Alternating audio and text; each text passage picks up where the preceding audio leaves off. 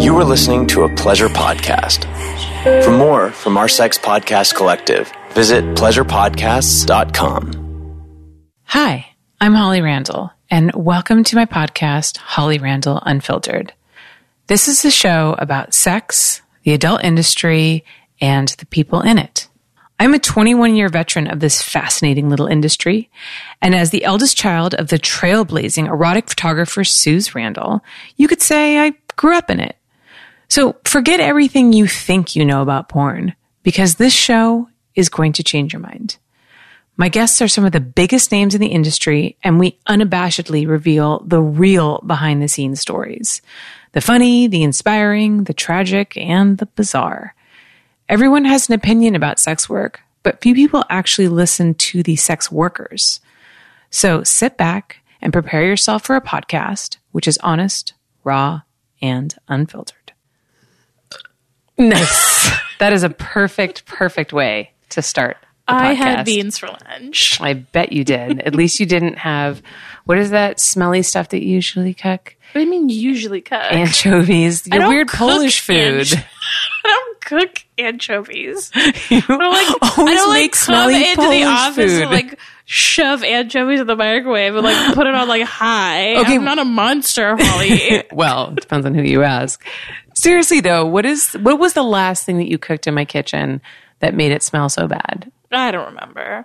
To be fair, I do eat a lot of smelly shit, which is why I smell so bad all the time. I don't know. She doesn't. Anyways, everyone, this is Holly Randall. That is Eva Gala. And welcome to our very first episode of our bonus monthly recap. And it's just a little summarization of all of the cool interviews I did in the past month.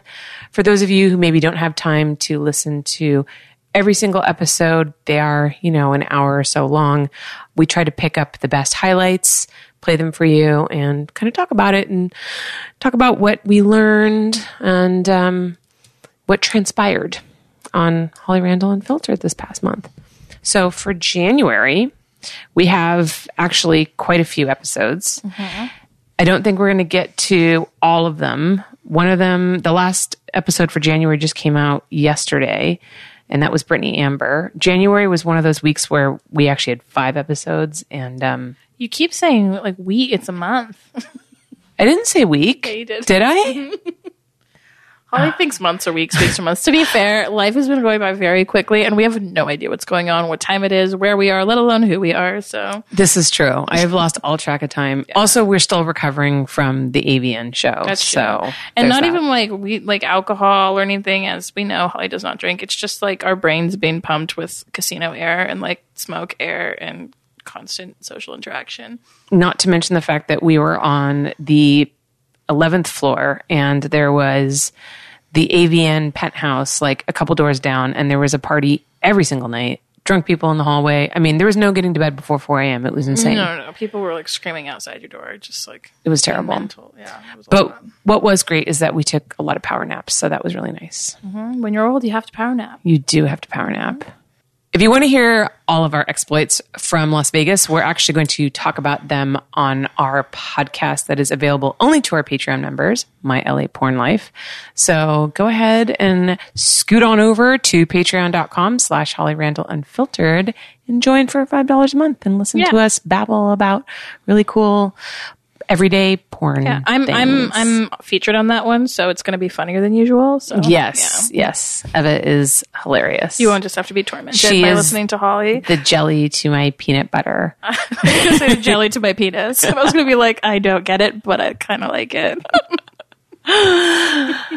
Okay, let's start off with our first guest, the beautiful Daisy Taylor, mm, I love who Daisy. Eva was so excited about. I love her.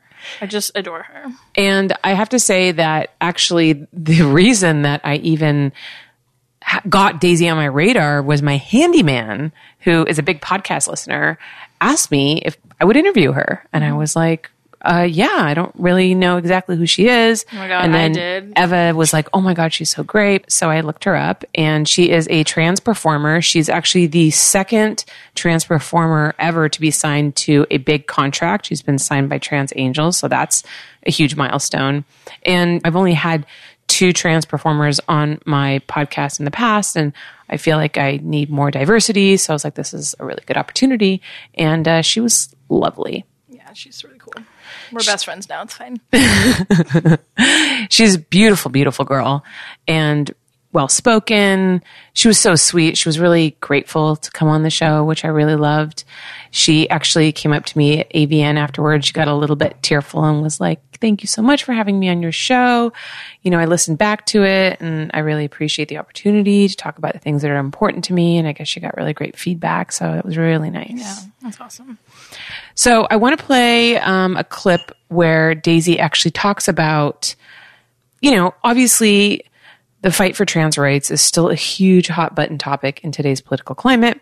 And we have a long way to go. And so Daisy naturally comes up against all kinds of stigma, all kinds of roadblocks. And rather than getting angry, she talks about the importance of communicating with people and helping people see trans people as people in like a more human light. So let me let me play this clip real quick.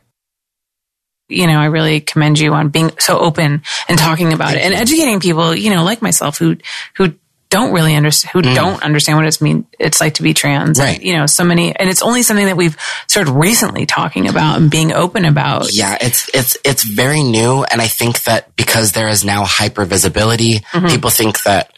I mean, especially with the political climate, everything is very good guy or bad guy, and so anyone that is more on the liberal side mm-hmm. is a snowflake, and so I mm-hmm. think a lot of like these these things that I'm saying make sense when you break them down like that. Mm-hmm. But we are so used to now being on who's good and who's bad that we just bark at each other. Yeah. And a lot of people, what they need to understand is you have to meet them where they're at. Yeah. You have to, you have to, instead of just expecting for someone to understand, you have to make them understand in their own way of understanding. Right. Because people view you through the lens of their own experiences. Exactly. And so I can't, I can't bark at people and expect them to know that what I'm like, what, know how I feel one or to even understand the language because there is, there is a very much evolved and much more intelligent language of, I mean, trans identities, but even romantic relationships and mm-hmm. and in porn and mm-hmm. and all these different things. It's about it's just about learning the language and learning how to compassionately communicate that. Mm-hmm. Because same thing goes like not everyone immediately is a bad person. Whether i agree with you politically or not i'm going to talk to you respectfully and try to get you to understand what i'm saying. If you're being an asshole and you just think that you're right because you just think that you're right and you just you know whatever and you're hateful that's whatever. Fine. Fuck you. But Yeah. But you i think we have to calm down on people being misunderstanding of things that they don't know So there's a couple things in there that Daisy touches about, which I think is really important. First of all, she discusses the polarization of politics in our country today and how people are, you know, on the left or they're on the right, and how there's a real lack of the desire to communicate in a way that, you know, takes in the other person's viewpoints and background, and that we just, as she says, bark at each other, which is completely true. So there's just a lot of yelling, a lot of screaming, not necessarily a lot of intelligent discourse on this and on trans performer rights. She also talks about um, the evolved language of trans people, which I know has been confusing to some people. Some people don't know what the right terminology is. And so, you know, she talks about how she understands that that's also something necessary to educate people on and not maybe automatically get angry that someone doesn't know the right terminology to use, but you know, to, to educate people in an understanding manner. And then she also talks about sexual identity versus gender identity. And this is something that I guess I didn't really think about too much being a privileged cisgender woman is that sexual identity and gender identity are two entirely different things. So trans people are struggling with gender identity. You know, they feel that they were born into the wrong body, that they're the wrong gender. But that's totally separate from sexual identity. So a trans person, like a female to male trans person, might like women or might like men. And then the opposite is also true. There's no one sexual identity that goes with one gender identity. It can be either or. And so I thought that was a good point. Well, I think that's just a huge misconception. Exactly. general, you know, and I also just believe nobody's just one thing. Like, I think there's Right. a huge, you know, gray area in general. But I think that is a huge misconception. People just automatically assume something about you and what you like, you know, and it's it's just not like that. You know, you can like all sorts of people, you know, and all sorts of gender identities. And there isn't just a few gender identities. There are like a bunch of gender identities. like Right. the, like it, the list goes on and on and on and on. So yeah, it's completely different. Yeah. And it's it's nice to have someone like Daisy come on and discuss these things in a very open manner, you know, in a non-judgmental manner. Yeah, she's really lovely. Yeah. and I also think like one thing she was talking about is um earlier on in that in that clip is like about how well she's a lot gentler, you know, and more Mm-hmm. understanding and compassionate, and uh, clearly not a combative person, Right. You know, so she, I think she's talking about like there's no there's no point in in screaming at people or you know arguing with certain people because yeah you know everyone's you know only at a certain level of evolution you know Right. emotionally mentally you know and um and sometimes there's kind of no point like you in, in trying to make somebody understand your your way of of living and stuff because they're not going to quite get it so instead of like trying to talk to them on that level she's talking about like you know trying to steer the conversation in a way that would make more sense to them you know so Right. not completely giving up on it but like taking a different route Meeting them know? where they're at, like yeah she said. exactly. Yeah, I think that that also made me consider the privilege that, well, first of all, I think that you and I have of living in a very cosmopolitan city with all different kinds of people that's, you know, very yeah, fairly big, open a big about city. Yeah, a big, Yeah. relatively Sexuality like, and- liberal place to, Yeah. to live for the most part. Right. Like Los Angeles, huge. New York City, huge. you Right. know, San Francisco, like a lot of people don't don't have that. Right. I mean, imagine growing up in a really, really small town in a very red state where everyone around you believes that trans Mm-hmm. people are just confused and that they're sick and twisted and they Yeah. Mm-hmm. need mental help. And then coming across someone like Daisy who's trying to explain to you, you know, her position and Mm-hmm. why she feels the way she does, you have a lot of like barriers to get over a lot of barriers before you can get to that. Yeah, yeah. So I think yeah, I think it's also like you know, I mean, you, you're gonna have to do what you can in that in that situation, but Right. yeah, I guess fighting doesn't help. Okay. Just Holly's dog. Hack- hacking up like up a lung over there. She. Probably swallowed another tennis ball. Did you swallow a tennis ball? Let's hope not. Oh no.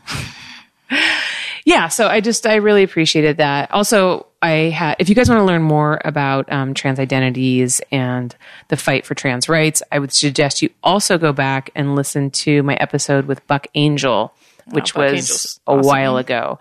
But he's a female to male transgender porn star, and he's very very passionate about um, you know trans rights, and he's just um, he's just lovely, and he's also very he's also like a very understanding person. And he and he talks about his frustration sometimes with some people in the trans community who automatically assume that cisgender people should be educated and should understand them and should accept them and he talks about the importance of education he even says there's a moment there's a clip and you can go to my YouTube channel, youtube.com slash Holly Randall Unfiltered. I pulled that clip and posted it.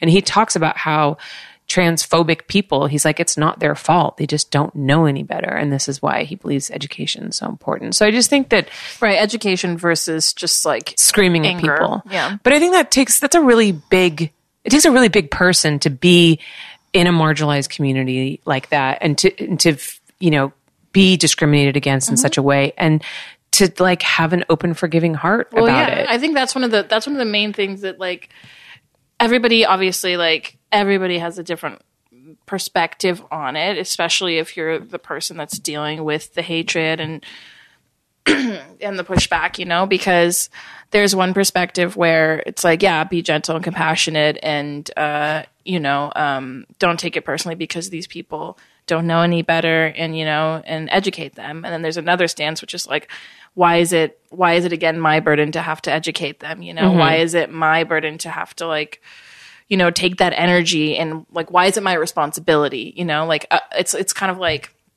there's a little bit of a, like an angrier side, which is like it's your responsibility to educate yourself. Like Right. we'll be like here to to help you, but like you have to want it, kind of a thing, you know, and you have to seek it out. Like it's not our place Right. to, you know, it's like why do we have to like take up that energy, you know? Yeah, and that's understandable So too. like you see those two. That, that's what I see the most. There's like those two are like the main kind of like ways of you know I don't know combating the situation. Yeah, and, which is understandable because in the face of such vitriol that mm-hmm. these people encounter, I mean, you know, not not just the social stigma and the verbal abuse that they receive, but also the physical abuse. I mean, you know, the the murders. I mean, trans people get murdered all the time. it's- it's, a it's- fucking horrible thing. So hideous. yeah, so It's you awful. know, That's what I mean. That's what I mean. It's like I.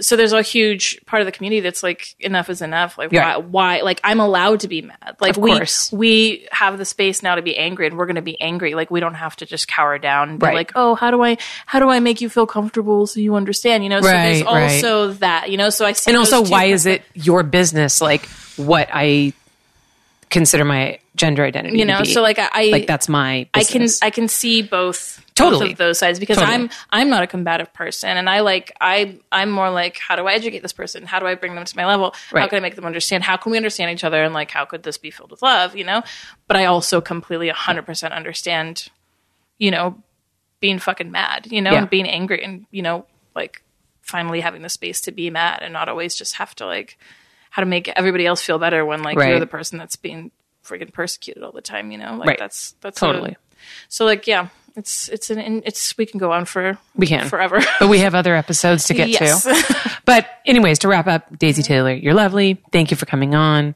Thank you for being such a kind, loving, gentle soul. And uh, also, too, coming up in the month of February, I have a bunch of mini interviews from AVN, and I got the opportunity to interview two other trans performers, which was lovely Natalie Mars and Aubrey Kate, who are both like huge stars. Yeah.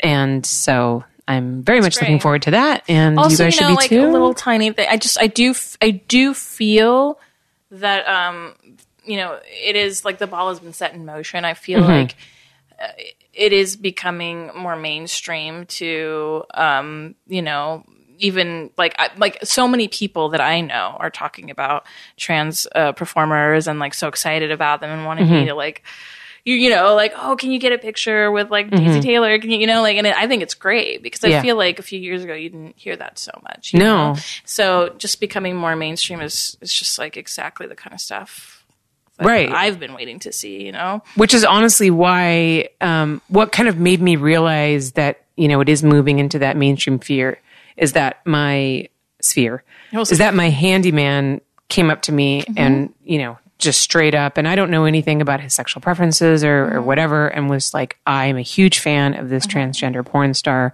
Can you interview her? Yeah. You know and Whereas it wasn't like a was- hush hush by because the people way. used to feel that way. Yeah, and the, exactly. and the fact that people aren't behaving that way as much and are just more open about talking about what they love because they should be because there is nothing wrong with anything that we're talking about Right. you know like it's just fantastic like Yeah. i just i love it yeah me too. especially being a pansexual woman myself it's like exactly the kind of sh- stuff i want to be seeing yeah it's lovely so i'm happy also daisy taylor thanks for being my best friend i'll call you it's fine eva also got some really great photos of her i did at the Um, AVN show. Where can I- go see those, Eva? i'm working on them as we speak I know, but like, do you This- have them up on your social media? Oh, um, actually, yeah, I put I put a few up on um, my photography page on Instagram, which is um, at Evagala Photography, I think. Yes. or it could be Evagala Photo. Oh, I no, it's know. photography. It's photography. Why do I know that and you don't? I don't. Are you sure it's photography? yeah, I'm sure. Okay, it's at Evagala Photography, and then at at Not a Porn Star one, the number one on Twitter. I think I, I posted a really nice one of Daisy Taylor. I think I have it pinned right now on there. You should go look at that one because she looks incredible. Yeah. I can't even look at it because I feel like my eyeballs are going to fall out of my skull. She's 'cause so she looks beautiful. so beautiful in that So picture. beautiful. Anyways, moving on. God, Daisy Taylor, we could talk about you forever. Moving on to another beautiful human being, Michael Vegas. I was very excited to have him on. I just followed me today on Instagram. were you happy? Oh yeah, I got very excited. So I've been trying to get Michael Vegas on for a while, and he kept getting booked on the days that we had Yeah. like an episode scheduled. So I got a little frustrated. I won't lie. Even though I tell everybody, I'm like, look, if you get a paid booking, like you can totally cancel on me because I understand you can't turn down paid work. But like when it happened like two or three times, I was like, mm. but then he did come on, and I'm so happy And he because said amazing things, so it's fine. amazing things. This is one of my favorite episodes of late because I really love it when somebody comes on and challenges my own like internal biases that I kind of didn't even really realize were there. So I really enjoyed it because it was just another wonderful example of the gift that I have with this podcast where I get to sit down and talk to people of, you know, various sexual um, experiences and opinions and outlooks, and I get to, you know, have my own eyes opened. So, Michael is uh, he works on the straight side of the adult industry, though he did reveal to me that he was doing gay porn for a while, while he was kind of trying to seek out exactly what his sexual preferences were. So, Michael's whole thing is that he loves being pegged, right? He loves being fucked in the ass. It's like his favorite thing. So when he first discovered his love of anal play, he kind of naturally assumed, like, oh, I must be gay. Let me have sex with a bunch of dudes because this must be what I like because I like getting fucked in the ass, right? That's everybody's kind of default assumption. So he actually did some gay porn, had sex with you know, gay guys and just found it wasn't really like floating his boat. He was like, I don't really, I'm not really enjoying this. Mm-hmm. And then he ended up doing a pegging scene. Mm-hmm. And then he was like, okay, Eureka, this is what, yeah, this feels good. this is what I love because he likes women. Mm-hmm. He has relationships with women. Mm-hmm. Mm-hmm. But he likes being fucked in the ass. So it's like the perfect combination. A woman with a strap on, fucking you in the ass, in case you don't know what pegging is. People out there. So, um, so that was a really wonderful thing for him to realize. And then, you know, he is so great. So he started a blog on Tumblr back before they banned all the porn. you want to know what the name of his blog was? What? It's so good. what? The Gape Gatsby, Oh my. which I just love so much. And so he started basically blogging about his exploits with pegging mm-hmm. and B- blogging about his butthole. his butthole. Yeah, the mm-hmm. love of his butthole, how much he liked, you know, having his butthole stretched. And if you've ever seen, you ever- Stretched. Oh well, gaping. dude, have you How seen? big has his butthole gotten? oh my god, girl! I'm going to show you some pictures. They're going Oh to my blow up, w- blow up your mind. I'm up. going to show you some pictures. They blow up your mind. So he has these like The biggest girls butthole. put on these insanely huge strap-ons. Like I don't understand how these things. How can someone's butthole get so big? I, you know, it's a muscle. That's true. And um hold on, this is oh, is that a double is that a double anal? Holy shit. So I'm at on his website, pegim.com. That's his website. Yeah. Hold, Look at look at that thing. Look at this look at that one. Oh my god! Every like porn star in the industry has pegged him. It's so huge. So these strap-ons are like and he likes getting fisted. I mean, it's he could take Holly, it. why didn't you tell me about this website? Because I didn't I mean I knew about it, but I guess I don't look at that. Look at that. Oh my goodness! I mean that is a the fuck? huge cock. Oh. literally the biggest dildos that you could possibly What? get. Do you have a you have a login for this website? I don't, but I'm sure I could get one. Hey, Michael, send us a login. Look at that. It's insane. So, anyways, so my point. Sorry, we're getting very distracted by these huge, There's- huge dicks. These are the hugest attachments I've ever seen in my life. They're really big. I didn't actually know they made them that big. Wow. So he started blogging about Mm-hmm. his exploits, and what he found was the amount of response from other like straight men who were so grateful that there was somewhere that they could go where they could see this kind of content Mm-hmm. and have somebody talk about it because I guess he also talked about like cleaning out your butthole and all kinds of Right, other there's things that need to useful be tips. done. Right. And so what he realizes is that there's a huge audience of men who love being pegged, but are too ashamed to talk about it because we assume that Can we just can when we you just, get like, murder fucked- all these stigmas and let's all just like have fun and like gape our buttholes and just girl, that's go. what we're doing. That's what we're doing with this Oh podcast. God. It- we're changing honestly, the world. All I want to do, like moving forward in my future, is just I only want to date. Like I only want to date people who are like queer and like want me to touch their butthole. That's it. you can find those people. Come to And they are looking for you too. to me. They are also Oh, looking this for isn't you. this isn't exclusive Patreon content, so other people will hear this. Everybody, so I'm sending out a call here. Send me your buttholes. Send me your liberal, radical, Gaping feminist buttholes. queer buttholes. Gaping queer buttholes. That literally does sound like my dream. That though. sounds like a great website name, myqueerbutthole.com. my queer butthole. Don't you think? It's cute. It's catchy. if it's not bought, we should buy it. let's buy it now.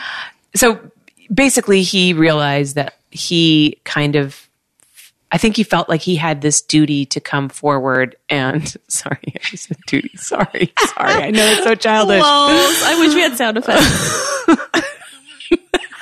But you know, we do start doing that if we, you know, your mind starts saying things like that when you're I you are hate thinking. sound effects. I hate those sound drops. Oh, I know so you do. That's why I just want to like secretly put them in before that goes up. Like you wouldn't know, and I would just save it on You're your gonna have to learn how to use my editing software Fine, first. go do it.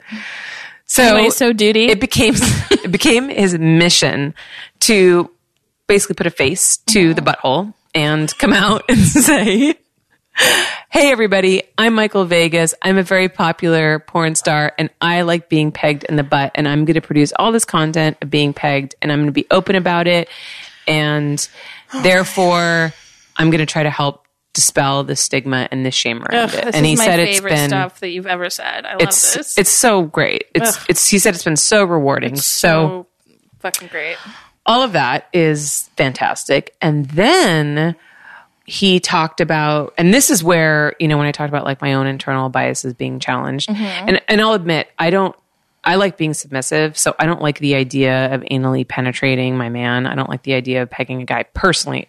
Obviously, I have no problem with people doing it, but it's not something that I want to engage in personally because in my mind, it feels like I thought you were like emasculating the guy, you know, that Right. Every- automatically he was the sissy, that kind of thing. It was just something that I just had this automatic assumption. But Michael challenges that assumption. And uh, let's hear what he has to say about that. the other thing that uh, that is going on with this website, pegum.com, uh, is that I'm trying to show women it's like you don't have to not be the bottom either, and so you you uh, you can you can fuck a guy, you can fuck your boyfriend, husband, sexual partner in the butt with a strap on, and he can still be telling you what to do. Right? So he can still hold he that still- power he dynamic. still holds the power dynamic. And it's like, just because I like to get fucked in the butt doesn't mean that I don't want to tell you what to do at all other times and like be in control of you because I'm your daddy. Take that. Mm-hmm. but like, like if you're, if you're a woman that's dumb, you want to get fucked in the vagina, like, you don't just stop being a dom all of a sudden. yeah, You Mm-hmm. that's just true. need to get fucked in the vagina. That's you have true. a hole that needs pleasing. Like, that's how you get it done. yeah. So same thing. It's like, guys, you don't have to, you don't have to become submissive all of a sudden. You don't have to become a sissy. You don't have to be shamed about it. So when you can start seeing pegging in that light and you can talk about it more and then you can find places like peghamtonight.com. Go there right now and sign up. Um, then you can start building this community, like I said, that I did around people that you can talk about it with. When you can talk about it comfortably, you will, you know, the people in your life that would have shamed you around it, you will find that you see less of because you're not putting them yourselves around these people that like don't understand you and don't want to cultivate the things that you cherish mm-hmm. in your life. And so like, it's great. Like, it's, it's scary because you're like, oh man, I'm gonna, like, I'm gonna lose all my friends and these people ostracize me from my community. It's like, you mean you don't, you want to really be part of this community that is going to make you feel bad for who you want to be in your life? Yeah. What if you built another community or joined or found a community that existed where you, they love you that way? Mm-hmm. You don't have to feel this shame. You don't have to like hide and you can like And you can provide that place for other people. provide, the, provide the place for other people. Yeah. You know, it's really interesting with you talking about how you can be pegged and not lose that that power dynamic. Because I'll, I'll admit from like my own you know naive standpoint i i would have assumed the same thing. Oh well if you are fucking a man with a strap on then automatically he's a submissive and you're the dominant. Mm-hmm. And i very much like to be the submissive in bed. I don't like to really ever play the dominant with a man. So i never would have considered that. But now it's so clear to me that obviously that doesn't have to be the case because you're absolutely right with the female dom she can demand that a man fuck her a certain way and she it doesn't take away from her power but for some reason i never considered that with a man because there hasn't been porn there to teach us that yet. yeah you're right yeah you're absolutely right And this is why it's doing so well. Yeah. Is because it's a product that didn't exist yet. Mm. And like, like it'll, it'll come. People will catch up. yeah But the, the level of openness to the level of extremeness and then the power dynamic, I think has created really something special. yeah It's been going so well. wasn't that lovely Oh, it is my favorite thing I've ever heard in my whole life. I just, I just adore it. What was that? it's it's my boyfriend with the chewbacca mask he thinks he's funny why is that happening right now? because he's bored and he wants attention oh. so favorite thing you've ever heard in your life Favorite thing I've ever besides heard when i said you're hired Yeah. oh yeah, you made the worst thing I've ever heard in my life.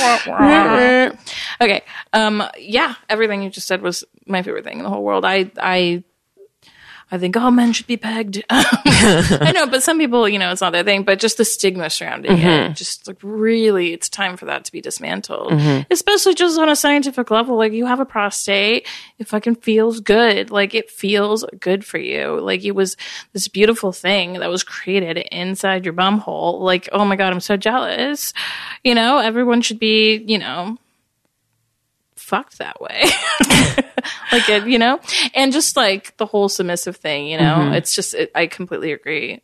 Yeah. Like it, yeah, it's just, it's just an area, it's just a hole that can be pleasured, you know? Mm-hmm. That's it. Like Yeah. there's no, I don't, all that other stuff comes from, you know, like mo mostly, yeah, like homophobia, you know, like that's mm-hmm. kind of the root of it. Whether or not that's like why anybody would think that, that is kind of the root, you know, Yeah. people being like, you know, like, oh, you know, Oh, he that's ta- gay, yeah. so, And he so I'm talks not going about- to do that. And and because talks about that, and too. because it's gay, it's uh, you know Bad. sissy or Yeah. you know submissive or whatever, all this stupid bullshit, which also goes into like you know being a sissy, being you know oh you're being fe- effeminate, which is also lower, you know. So Right. it's all this stuff. It's like homophobic. It's it's sexist, you know. It's like it's it's anti so many things, anti femininity. It's it's anti so many things that it's like I hate I hate where it comes from, you know. Yeah. Like so the more and more you dismantle those kinds of narratives, the more and more it dismantles like all those narratives, you know? Um, and also just lets people like, yeah, be themselves and be pleasured in the ways that they want to be pleasured. Um, so I'm, I'm babbling now, but no I'm all about it. and and one other thing I took away from this interview was also, you know, a, a lot of times that we talk on my show about because I have a lot of women on, and you know, I'm, I'm constantly trying to fight against the stigma against women in the adult industry because they tend to face much more of a burden in that sense than men do, you know, because women are always being viewed as the victims and weak and whatnot. And it made me realize that men also have these social stigmas that they come up against as well. You know, it just it made me kind of see the other side. You know, sometimes, especially with the Me Too movement, you can get wrapped up so much in like, oh, yeah. what women have to deal with and what women have to go through, and it's like actually, like, there's a lot of these horrible boundaries that have been set up for men as well, It's, and men it's all have this these. cli- it's all this cliche Yeah. shit, right? That everybody gets kind of like lumped into, and it, Mm-hmm. this happens especially in porn. You know, like you know, guys always have to be like dominant and you know, kind of like aggressive, and you know, yeah, whatever. And if, if they want to be any other way, it's Yeah. you know, it's sissy or submissive or whatever. You know, it's like, well, no, it's just a different way of being. You know, in a way that a lot of people actually are. You know, Right. or even just having sensual sex. Uh, yeah, and, and Michael's a great example too because he is a really strong performer, you know, and he's somebody that I've always looked at as like a masculine, in you know, emulating like the encapsulating the masculine, a very masculine kind of um, aura. So the fact that you know he's willing to be open about what he enjoys, um, I think is is really Yeah. And I think it's also just kind of, introducing a little bit more androgyny into which I know is your favorite thing. I love androgyny as well. but into into the mainstream, you know? Yeah. Kind of reminding people that's like you know, we all have masculine and feminine elements, Yes. you know, a, a different a different balance of those of those things Mm-hmm. within us, you know? Yeah, I'm all I'm all about this. We shouldn't live in these cliches. No, well, I mean, the world's changing. Okay, next guest was Emma Hix. Okay. She is somebody I've worked with quite a few times. I've always really, really liked her.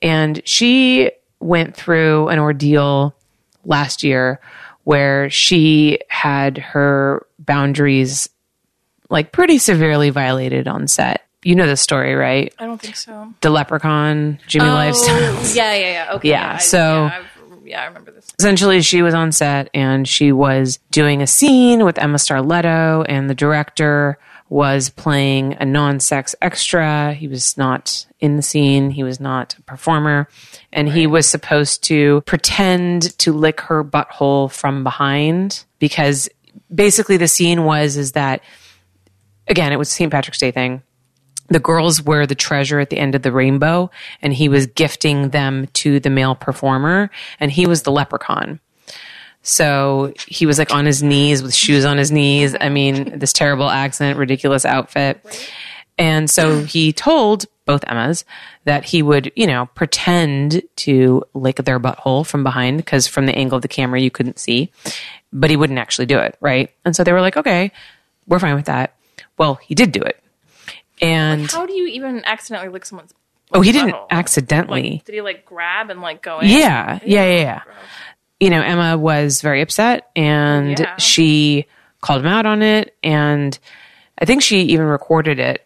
He wasn't apologetic at all. He kind of laughed. He was like, it's not a big deal. Like, what are you so mad about? Blah, blah, blah.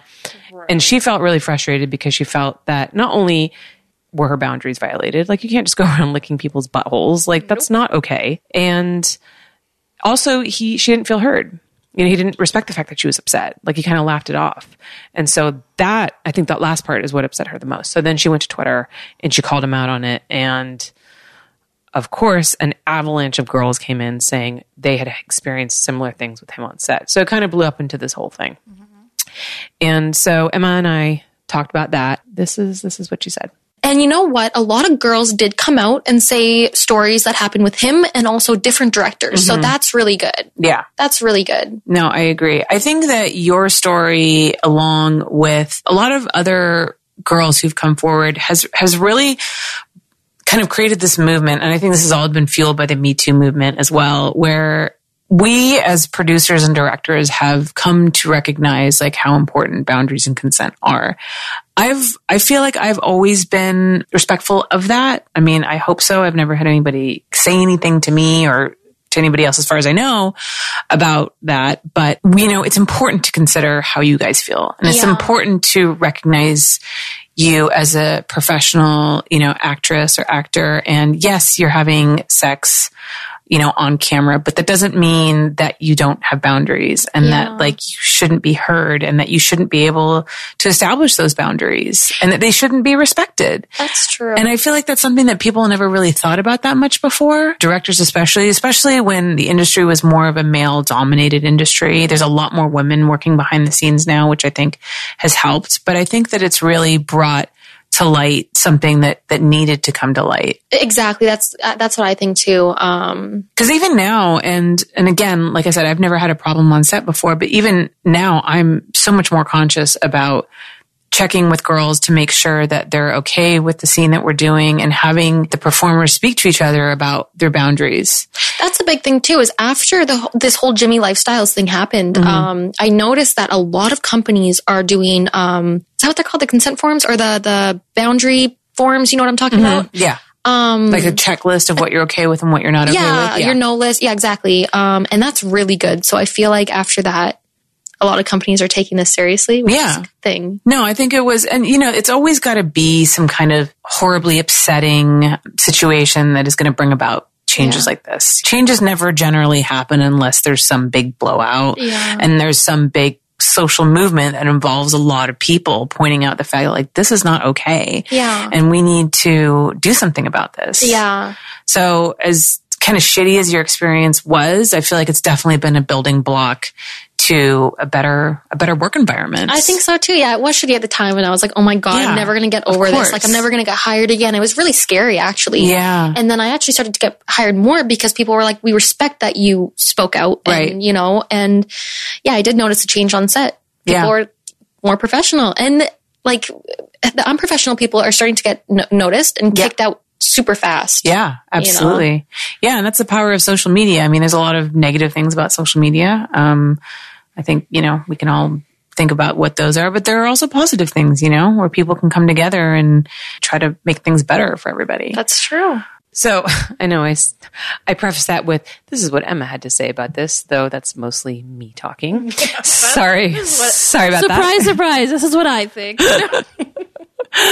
But I guess the reason why I was so passionate about responding to Emma's situation there was because I've been in this industry a long time, as a lot of people know, and I've seen some drastic changes. And this whole movement with the way social media has given performers power and given performers a voice and made the rest of us recognize those of us behind the camera how important it is to to really check in with them and and make sure that their boundaries are being respected and that we do talk about consent and like I said in that clip it was something that we'd never really thought about before and I always thought that I ran an ethical set just because I care about the girls and I was never ever shooting anything super hardcore. And I feel that as a woman, I have a sense of if you're not comfortable with something. But mm-hmm. after all of these events have happened, you know, including obviously Emma's, it made me realize that that's not enough. It's it's important to have open communication. It's important to actually talk to them and talk to everything, talk about everything beforehand before we start the scene, so everyone's on the same page Right. and everything can Exactly. be a much smoother, nicer experience for everyone. Yeah, for sure. And wow, that's loud.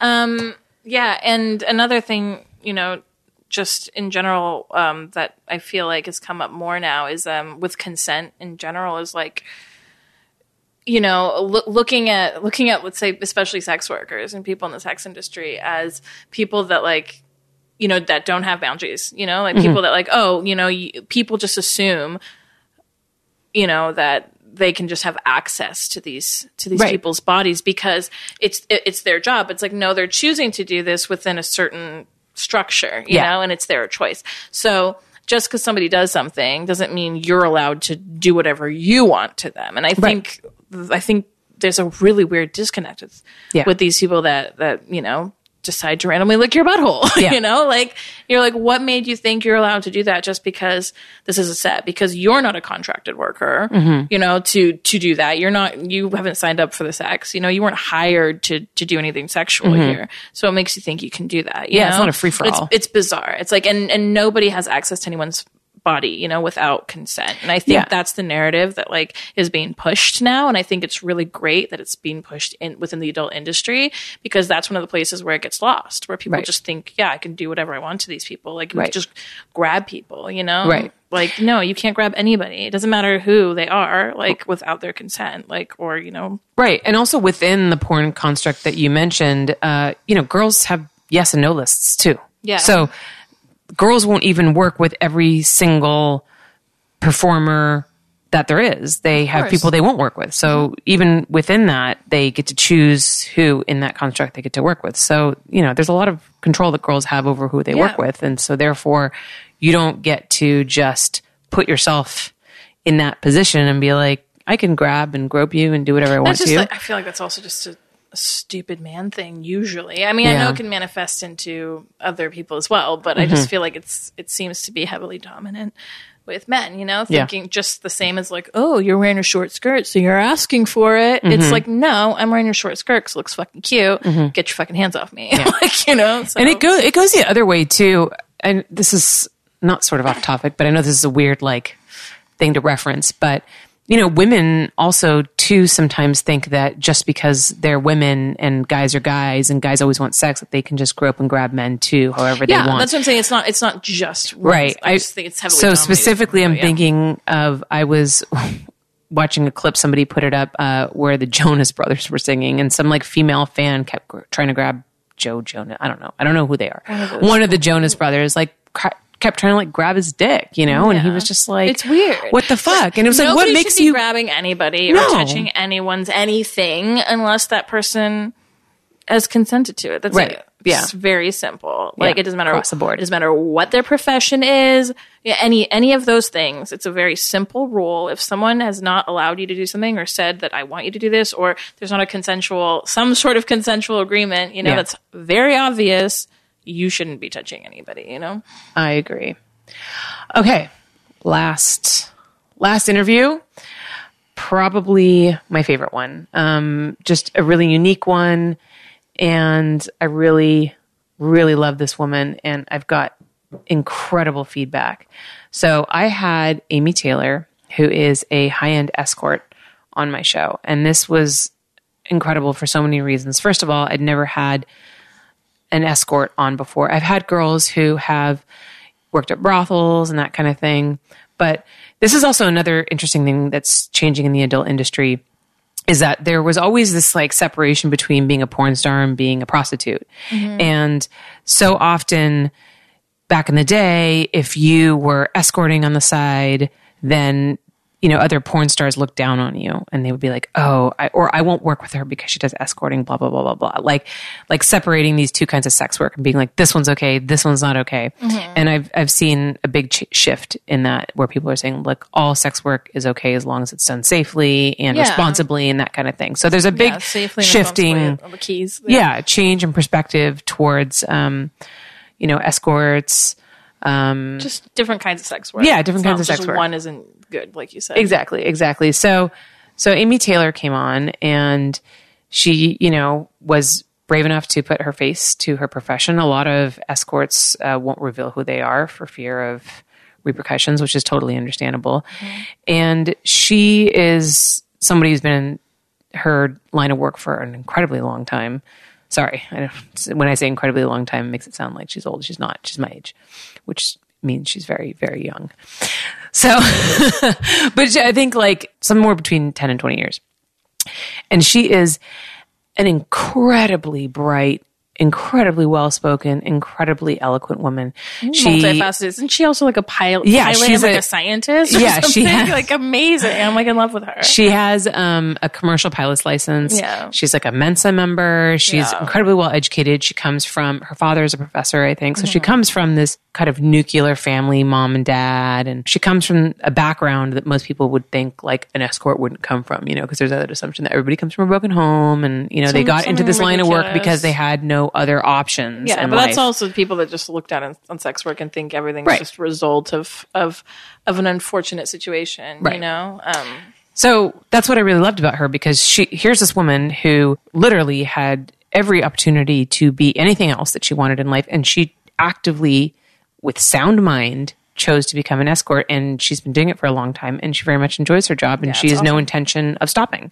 And so she was just really great at articulating the intricacies of her work, why she made these choices, and it was just an, a really, really enjoyable interview. So I'm going to play this clip here where she actually talks about how, as an escort, somebody in her position where she spends a lot of her time with her clients is literally like hanging out, going skiing, going golfing, talking, mm-hmm. going to dinner. There's Just a lot companionship. Yeah, she's a professional companion is is another name for what she does. And so a lot of it is just basically being an entertaining companion to somebody, which is um, which is Kinda like super what I do for interesting. you. Yeah, basically, you are my but paid I companion. don't get the sex. Damn it. Yeah, I know. Sad for you, but uh, For me. yeah. So um, Sometimes I get to loofah your back in the shower. yes, you'll never forget that moment. Everyone's gonna wonder what that's about. It's fine. They'll it's find out. consensual. It's consensual. They'll find out. Well, I don't know. Was it? I, just yelled at you from the shower. loofah my back. There was dried latex on my. It's, It's a long it's story. fine. We're not going to get into it right now. Doesn't matter. So in this clip, Amy talks about how actually her personality is what really hooked her clients, and she knew that that was her strength. And you know, if you're going to spend a lot of time with somebody, it's got to be somebody that you enjoy speaking with. And um, Amy is definitely that kind of girl. So let's listen to uh, what she had to say about that.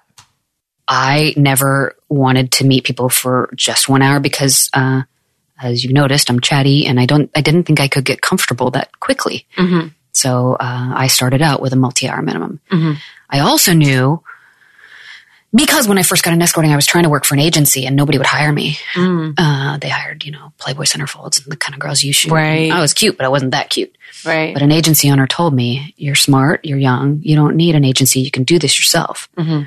But I knew that in LA I was like a 6 mm-hmm. so I knew I wasn't going to get them on looks right. because I live in this town. But Yeah. I could get them on personality. Right. So if I if they could spend a few hours with me, they're going to like me. Right. And by golly, they did Yeah. Because I knew I was smart and I was friendly and I mm-hmm. like people, I'm fascinated by everybody. Mm-hmm. So if I could get a longer time, then I could bond with them and I could, you know, win win. I could keep the customer happier and build myself some kind of a relationship. Because again, I was not going to get them on beauty, not in not in LA, uh, and it worked. So that evenings turned into trips. Uh, one of my first clients was like, "Let's go helicopter skiing. You're a skier." And so we'd go to Canada for a week on end, and being able to ski helps. Yeah, PSA girls, if you want to make a lot of money as a companion, get good at golf. if you could be good at golf and be a hot woman who's oh not too old, oh, you can millions. yeah, because that's all these guys would love somebody who was stellar at golf. Yeah. because women usually are not. Right. certainly not when they're Well, young. it's a man sport. yeah, and the only women that are good at it are eighty. You go. Oh, oh, You go. it's me.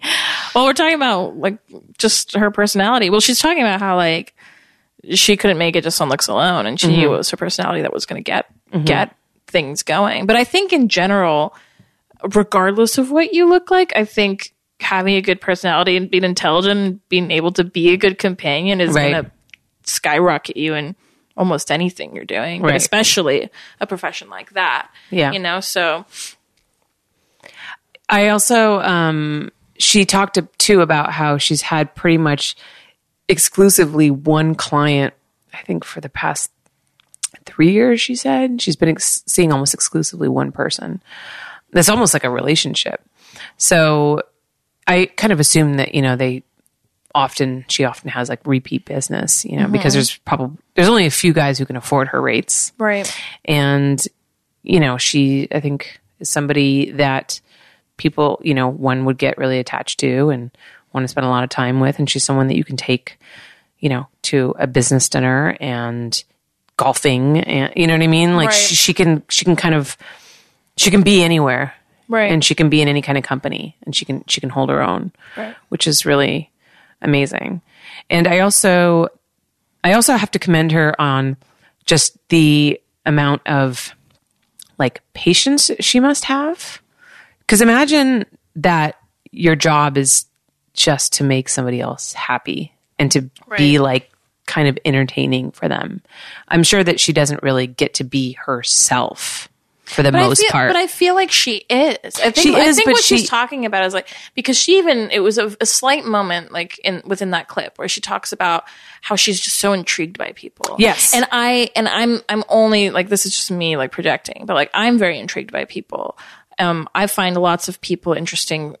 I can always find something interesting about somebody, you know, and then kind of touch upon it. And also, I'm pretty multifaceted. I like a lot of different things. Mm-hmm. So many people are like blown away by by the random things that they didn't know about me. I even had a girl the other day, like the, the girl I'm moving above, a friend of mine who was like, "Are you you're a gamer?" I was like, "Yeah, I literally play like Borderlands like two times if like two hours a day in my mm-hmm. underwear, and I, I love it. Like I'm like I love first person shooter games, like you know, and like you know, yes, I will like talk to teenage boys on Reddit about like ridiculous things like where to find the best gun and like a certain level. Like, and most mm-hmm. people are like, "What are you talking about?" But like you know, I you know, like I, but I can relate to people mm-hmm. on these different levels because I like all these different things. And I feel like just even hearing a bit of that, she is that kind of person. Mm-hmm. So fine, maybe she can't be every single part of herself, but I mm-hmm. feel like she brings a part of herself probably to every situation. And that's probably what makes her so good. Yeah. You know, because there is a, a genuine part yeah of, of herself that she's Yeah. like releasing just like you know how like certain people like you can't be 100% yourself with but you can Right. find a, you can find something that like you can be genuine about like Right. not just totally bullshitting every time you're not with someone you could, Yeah. you could like you can't be 100% yourself with, you know? Like you can't be 100% yourself with me, Right. you know, but like but not for any bad reason and I can't 100% be myself with you. Right. But not for any bad reason, but like the parts of ourselves that we are with each other are genuine. Mm-hmm. You know, mostly it's us roasting each other, but I like that. You know, but you know what I mean? Like Yeah. I feel like everybody kind of has that. It's interesting that you bring that up because she actually talks about, and that's a different part of the interview, how one person can't really be one thing, everything to everyone. yeah. And how we all, we, she talks about being monogamish. So I'll just play that really quickly. I've seen so much infidelity that uh, obviously now I just basically believe that monogamy is rubbish and we're not meant to. Uh, I might have a skewed perspective because I'm only seeing the world that I see. Right. Does that? It doesn't make me hate men. It just makes me think that the sort of the world that is is a lot different from the world we aspire to, or at least mainstream aspires to.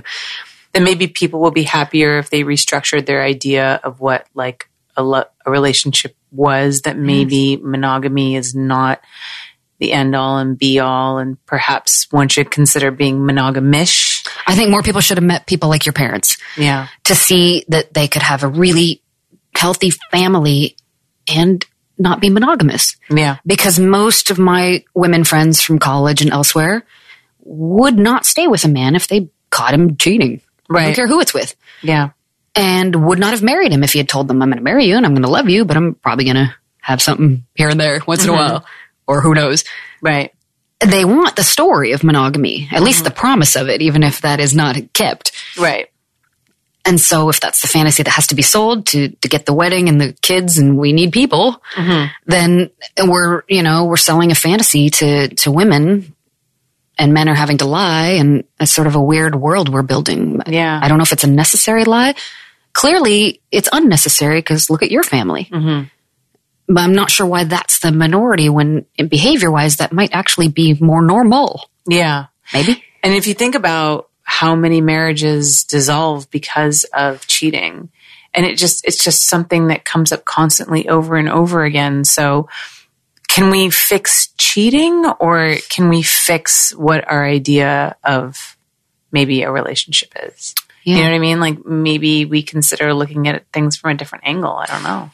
She talks about how we all have our favorite person, right? And that's the person that maybe you're monogamish with, but one person can't be everything to you. And so, you know, her being an escort, a lot of these guys are married, but a lot of times the wife, you know, isn't having sex with them or, Or doesn't- whatever, yeah, doesn't want to. Yeah, there's just, you know, and so she comes in and she just provides a certain need that they're lacking. But she says that most of these guys really do love their wives. And, um, like one of them, she said that she even went on a trip with them somewhere and France or something like that. And he was like, man, you know, kind of like, no offense to you, but like, I really wish my wife was here with me, you know, but she won't come with me. She won't leave the home and the kids and all that kind of stuff. So, Right. so I thought that was a really interesting perspective on monogamy because I know that you are kind of interested in I'm polyamory. Interested, I'm interested, and I've never. I mean, I I can't even find one person who wants to date me. but I mean, I'm, I'm open. I, I I think conceptually, I really like it. Yeah. I've never personally engaged in it, so I can't really talk from ex- like speak from Mm-hmm. experience. But yeah, conceptually, I really I really like it because I I think it allows people to to be able to have different connections that they wouldn't normally allow themselves to have because they feel like they need to like live within a certain construct that, that we have been learned. I mean, we have been taught, you know, it is a learned thing. Um, you know, if we all grew up in like, you know, villages and like, you know, where, where mono- like, you know, polyamory was a thing and we all like, not like in a incestual way. that sounds weird. Yeah. you know what I mean? Like, or, you know, if we all grew up in that way, then, then we would think that was okay, you know? And so, and then we would just be like free love and whatever. yeah. And Um, even at AVN, you know, just being around, I don't know if I could name names, but you know, being around certain performers who Yeah. who are polyamorous. And a yeah, of Carly Lane, she talks about she's she was on my podcast. She talks about it. Yeah, you know, but just Episode how, like, thirty six, by the way, people, if you want to if you want to Yeah, go back she's and and listen she's to it. great, and she's so happy, and you know, there's all these different relationships going on, and But that girl has a lot of love to give. she does have a lot of love. Yeah, like it's it's a lot. Like I, I mean, I can barely deal with myself, let alone a person. um, but you know, y- yeah, whatever. I'm babbling, but conceptually, it's like I think it's a really beautiful thing because you, you get to have different things Mm-hmm. that certain people can't provide you, and instead of being jealous about them, you you understand. You're like, that's just not something that I am, or that I want that I can provide you, Yeah. or that you can provide me. You know, and it's okay if we seek it out somewhere else. Right. You know, except the only thing that that sucks about these situations is like somebody's in the dark about it. You know, Right. it doesn't. That part isn't great for a lot of people, and you know that that's the big moral dilemma that you know Yeah. is another entire dis- discussion. entirely different discussion. So I'm I'm glad that you brought up the whole tribal situation because you guys should go back and listen to episode 31. Episode. What are you well, no, about? but episode 31 with Christopher Ryan, who wrote Sex at Dawn, he talks about monogamy and how it grew up alongside agriculture. And back in our hunter gatherer days, oh, it was an talks about egli- how it was polyamorous. Yeah. Well, egalitarian yeah, society, we shared everything, including lovers. Exactly. And, you know, the village raised the child Yeah. together. So, so Exactly. It wasn't- really interesting study. It wasn't just monogamy. It was never just monogamy. right. yeah, so this is not natural to us. Yeah. And then Amy and I go further on to kind of discuss, you know, monogamy. Is it accessible? Is it, and, and it's interesting discussion for me to have because I'm in a monogamous relationship. I've only ever been in monogamous relationships. I have no desire to have a polyamorous relationship. Um, um, yet my parents were swingers. So Right. I come from a background where, you know, there was shared open love and my parents are still together. And so, but you know, cheating is obviously like a huge problem that is just plagues people constantly and jealousy and all I that kind of it- stuff. I see it in so many places. Oh, it's- it's a But huge that's the thing. thing. It's like if if people, you know, if people could be more honest with themselves and try to just try to create, just like Michael was actually saying in his thing, like find find your community, find your people, Right. find the lifestyles that work for you. It's not that easy for a lot of people. It's easy. Obviously, it's easier to just lie. Right. it's easier to just like keep things the way they are, especially some people know that they would lose somebody if they wanted Right. to be that person and they're not Yeah. willing to do that. So it's like it's it's kind of a dark place to be, you know? Yeah. Like as much as we want to throw those people under the bus sometimes and be like, You're a terrible person, it's like, well, a lot of people aren't living their truths because of because of, you know, what we've been taught is okay and not okay. Correct. You know, whereas like if yeah, if we could all just be honest about who we are and like all be accepting and like loving and open, you know, mm-hmm. then like more of us could, yeah, be. Yeah, exactly because it- we want to be. I feel be like- that pegged or be that like have multiple partners, you know? I feel like at this point we we might want to consider recognizing the fact that we're never going to fix cheating and that that's never going to go away. So maybe we need to consider that the way that we view relationships and the construct of monogamy is perhaps somewhat flawed and that Right, there's other is. alternatives. And again, And this it doesn't is have to be just like uh, polyamorous Right. swingers, or like it could just be back in that gray area. Like, Right. we, you know, like everybody like, gets to decide like- what their own relationship Exactly. is. Like it could be like I'm mostly monogamous, but like there's this one butts thing that like I like that you know he doesn't like to do to me, and he's okay with me going to so and so to do it, or Right. or whatever. You know, it could be like the littlest thing. Yeah. Like a little butt thing, or it could be like you know, I you don't like cuddling because you're weird about cuddling, and like this person likes to cuddle with me, and like So I'm gonna don't go to a cuddle party. finger paint my boobs, and you're not into that, so I'm going to go do that with that person. Whatever it is, you Yeah. know, like something weird, but like if we all were just a little bit more open, like It's it. Yeah. Again, it was an interesting discussion for me to have because, again, I'm in a monogamous relationship. I don't plan on changing it. I'm pretty sure my boyfriend doesn't want to change it. So, you know, coming from somebody who is monogamous and who is, you know, kind of built their relationship around that, it was an interesting idea for me to ponder. So that's where I'm at. you're just pondering. I'm just pondering. She's just over there I'm still just pondering. She's still I'm just thinking. pondering about buttholes and submission. There was so much pondering to be had this month in January. So many great interviews. a lot of stuff going on in that blonde head of hers. a lot. Yet it's also strangely empty. Just a vast wasteland filled with, you know, dust balls. What am I saying? Dust balls? What am I trying to say? Tumbleweeds. Tumbleweeds. Mine, my brain's not doing much better. So yeah, um, great, great little recap. I feel like we had here. We covered a lot of ground. Too much. Yeah, too much. Um, so Holly and I really like to hear ourselves talk, so it's a problem. Well, I mean, apparently other people like to hear us talk as well because there's a lot of people who are members of my Patreon. One of them even are- asked for my. It was my first autograph I ever gave Oh! At the AVN Awards. So Eva and I have, I mentioned this earlier, have a Patreon exclusive podcast called My LA Porn Life. And um, it's only available to Patreon members. Five dollars. Five dollars a Cough month. it up. Listen to Dude, us you spend hilarious. way more than that at Starbucks. We know that for a fact. Pretend I'm a latte and buy me. Drink me. drink me. Frothy goodness. Anyway, But yeah, be like, I'm not going to subscribe to that. but you guys who do subscribe to my show, um, or to my podcast, or to wait, what is it called? Those of you who do subscribe, those of you who do subscribe to my Patreon, I just want to give you a quick shout out, say how much I appreciate you. You guys were helped fund this trip to Vegas that Yeah. we just took because that was expensive. Yep. So if it wasn't for you guys, I wouldn't have been able to get all the amazing content that I got. And um, more of you should jump on the bandwagon because I have a lot more plans for this show, but I can't do it without money because this world runs on capitalism. So That's true. there you go. All right. Thank you guys so much for listening. And we will be back for another recap at the end of February where we will have all of the interviews from AVN to talk about. Sure. And I'll there be in Mexico, some though. really cool ones. So you're going to have to do it by yourself. You're a stupid butthead.